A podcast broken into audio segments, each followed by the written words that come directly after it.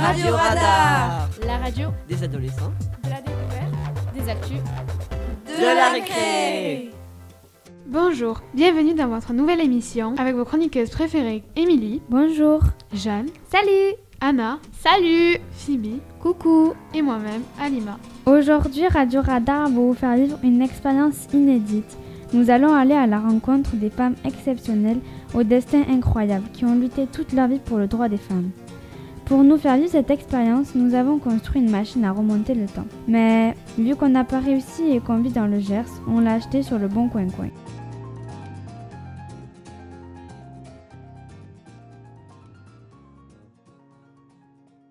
Notre premier voyage va nous amener au château de Milande en Dordogne, en 1961, à la rencontre de Joséphine Baker. Quand on pense à Joséphine Baker, on pense à sa ceinture de banane, à ses colliers de perles, à ses petits gants à paillettes. Aujourd'hui, c'est la Joséphine Baker, en tailleur noir et en lunettes noires, qui nous reçoit dans sa belle demeure.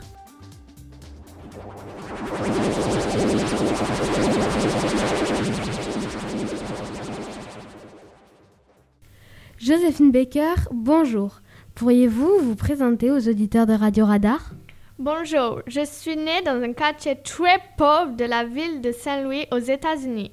J'étais obligée de me marier à l'âge de 12 ans, puis une seconde fois à 15 ans avec Monsieur Baker qui me donne ce nom.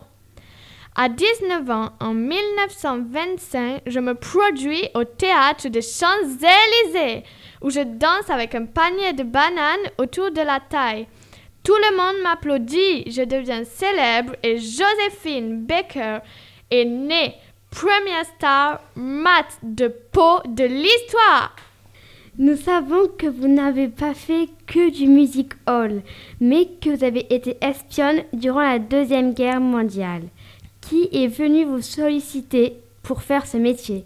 C'est Jacques Apter, officiel du général de Gaulle, qui est venu me solliciter.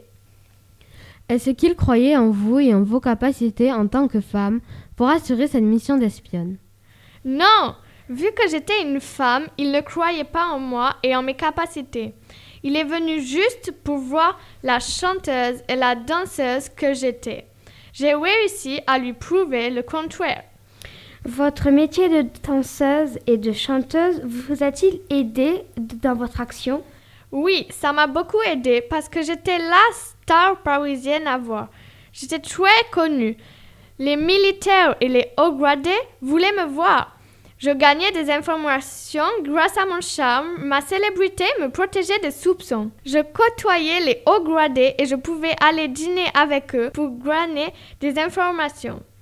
Plus tard, j'ai fait passer des messages secrets dans mes partitions.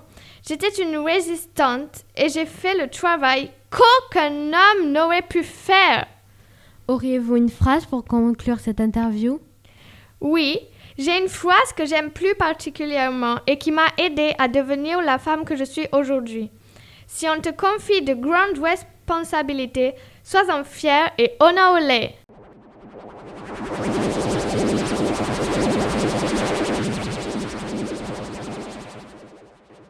Quelle femme incroyablement courageuse et audacieuse cette Joséphine Baker.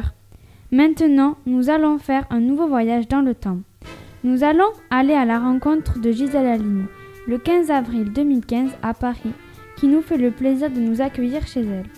On a l'habitude de la voir avec sa robe d'avocate défendre le droit des femmes et la parité entre les femmes et les hommes.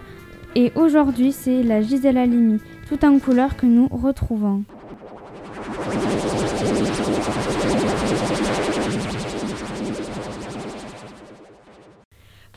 Vous présenter à nos auditeurs Je suis née dans une famille bourgeoise à une époque où avoir une fille était une mauvaise nouvelle, parfois même une malédiction. Mes parents ont tant de mal à accepter que je sois une fille et pas un garçon, qu'ils mettent 15 jours à annoncer ma naissance. Mon grand frère était traité avec bien plus d'égards que moi pendant l'enfance, ce qui me rend terriblement en colère. Par la suite, j'ai toujours cherché à défendre les femmes.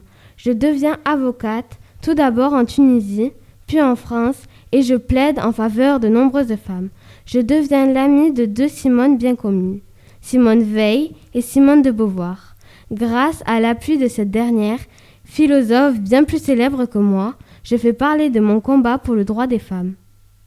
Est-ce que la différence que portaient vos parents entre vous et vos frères vous ont motivé à devenir la femme que vous êtes aujourd'hui?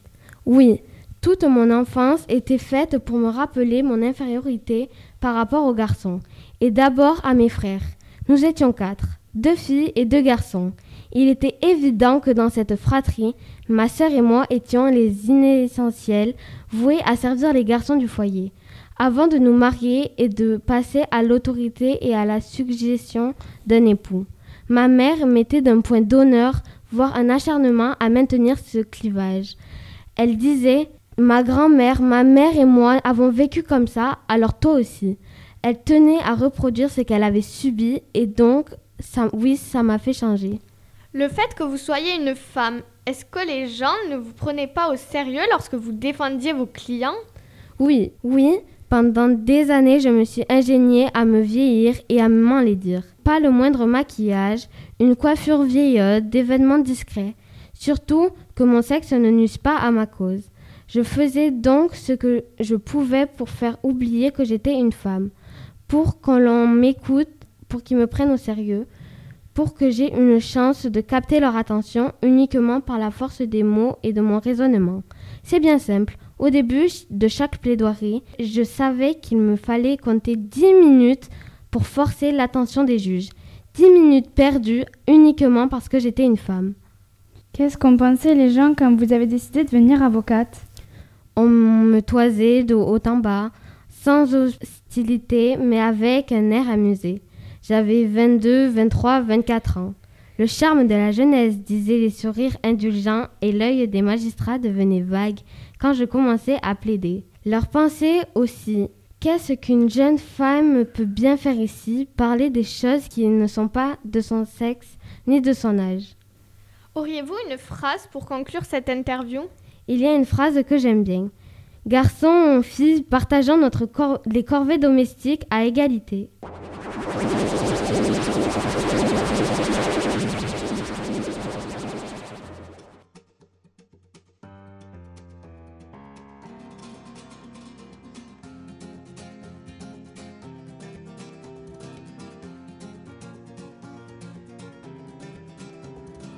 Nous allons maintenant remonter à bord de notre machine à remonter le temps et nous partons, cette fois-ci, chez Simone Veil, le 18 février 2010, en France.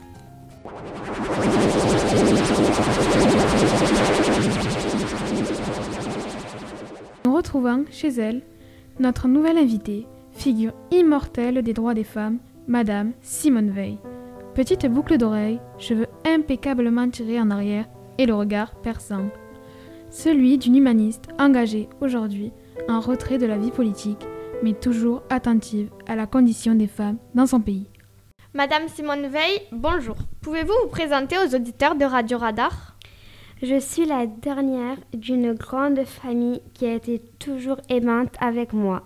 À 16 ans, j'ai été arrêtée et déportée dans un camp de la mort à Auschwitz avec ma mère et ma grande sœur. Mon père, ma mère et mon frère y trouveront la mort.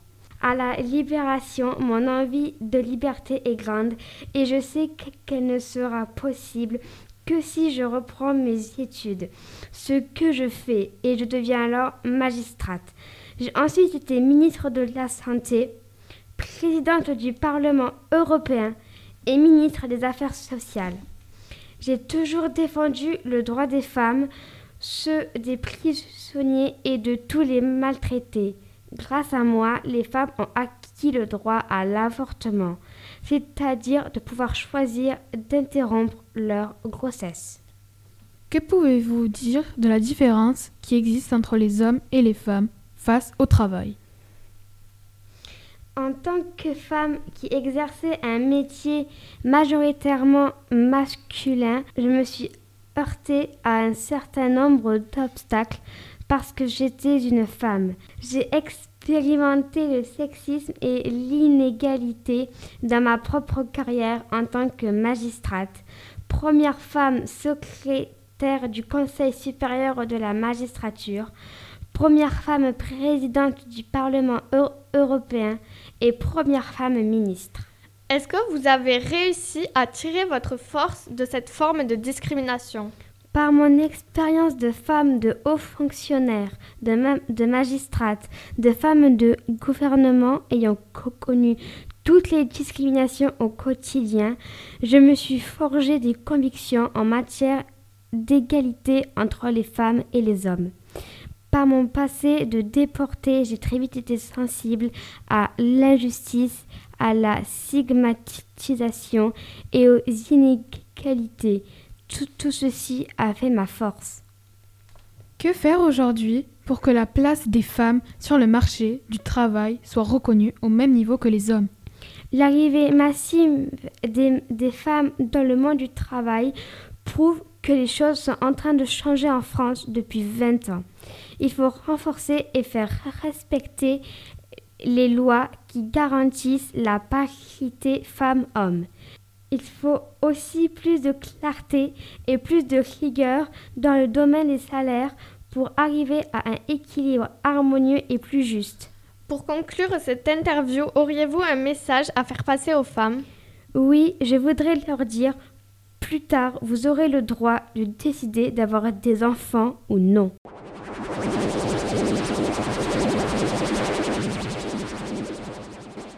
Repartons pour notre dernier voyage. Nous nous rendons chez Wangari Maathai à Nairobi au Kenya le 26 mai 2008.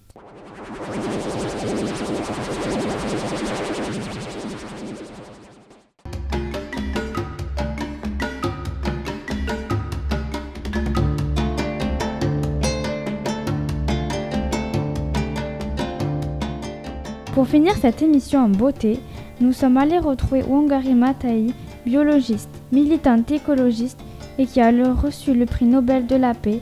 On la retrouve aujourd'hui non en blouse de biologiste, mais en habit traditionnel kenya, un boubou coloré assorti à son foulard et à son collier.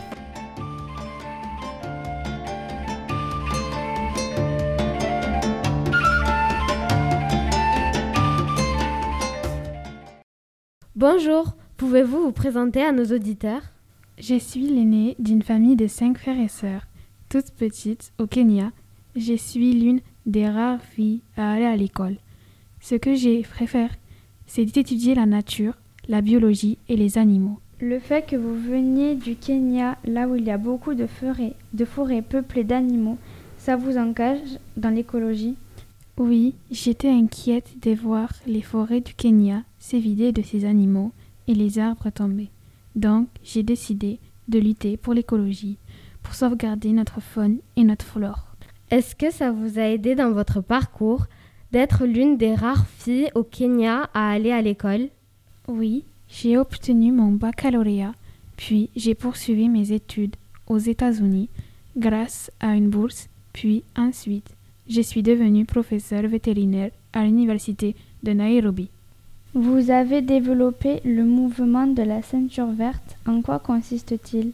Ce mouvement proposait aux femmes de planter et de faire pousser de nouveaux arbres tout en les rémunérant pour ce travail. C'était une première. En tant que femme, avez-vous ressenti de la part des hommes une défiance et même du mépris concernant vos actions? En 1997, les élections dans mon pays sont marquées par des violences ethniques. J'avais moi-même posé ma candidature pour la présidence du Kenya, mais mon propre parti l'avait retirée avant même de m'en parler, et j'ai échoué à me faire élire au Parlement. Mon combat et mes convictions ont été à l'origine de nombreuses arrestations et j'ai été violemment attaqué pour avoir demandé des élections multipartites, la fin de la corruption et de la politique tribale. Avez-vous une phrase pour terminer cette interview? Oui, il y a une phrase que j'aimerais vous dire. Mets du vert dans ta vie, aime la nature où que tu sois, protège-la.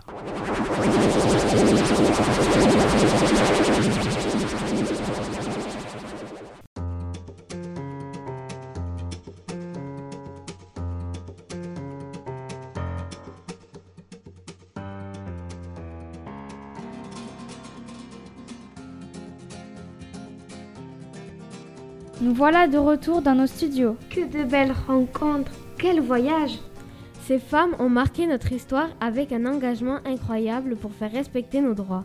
Elles ont lutté contre la discrimination, le, le sexisme, pour s'imposer et être des femmes de pouvoir.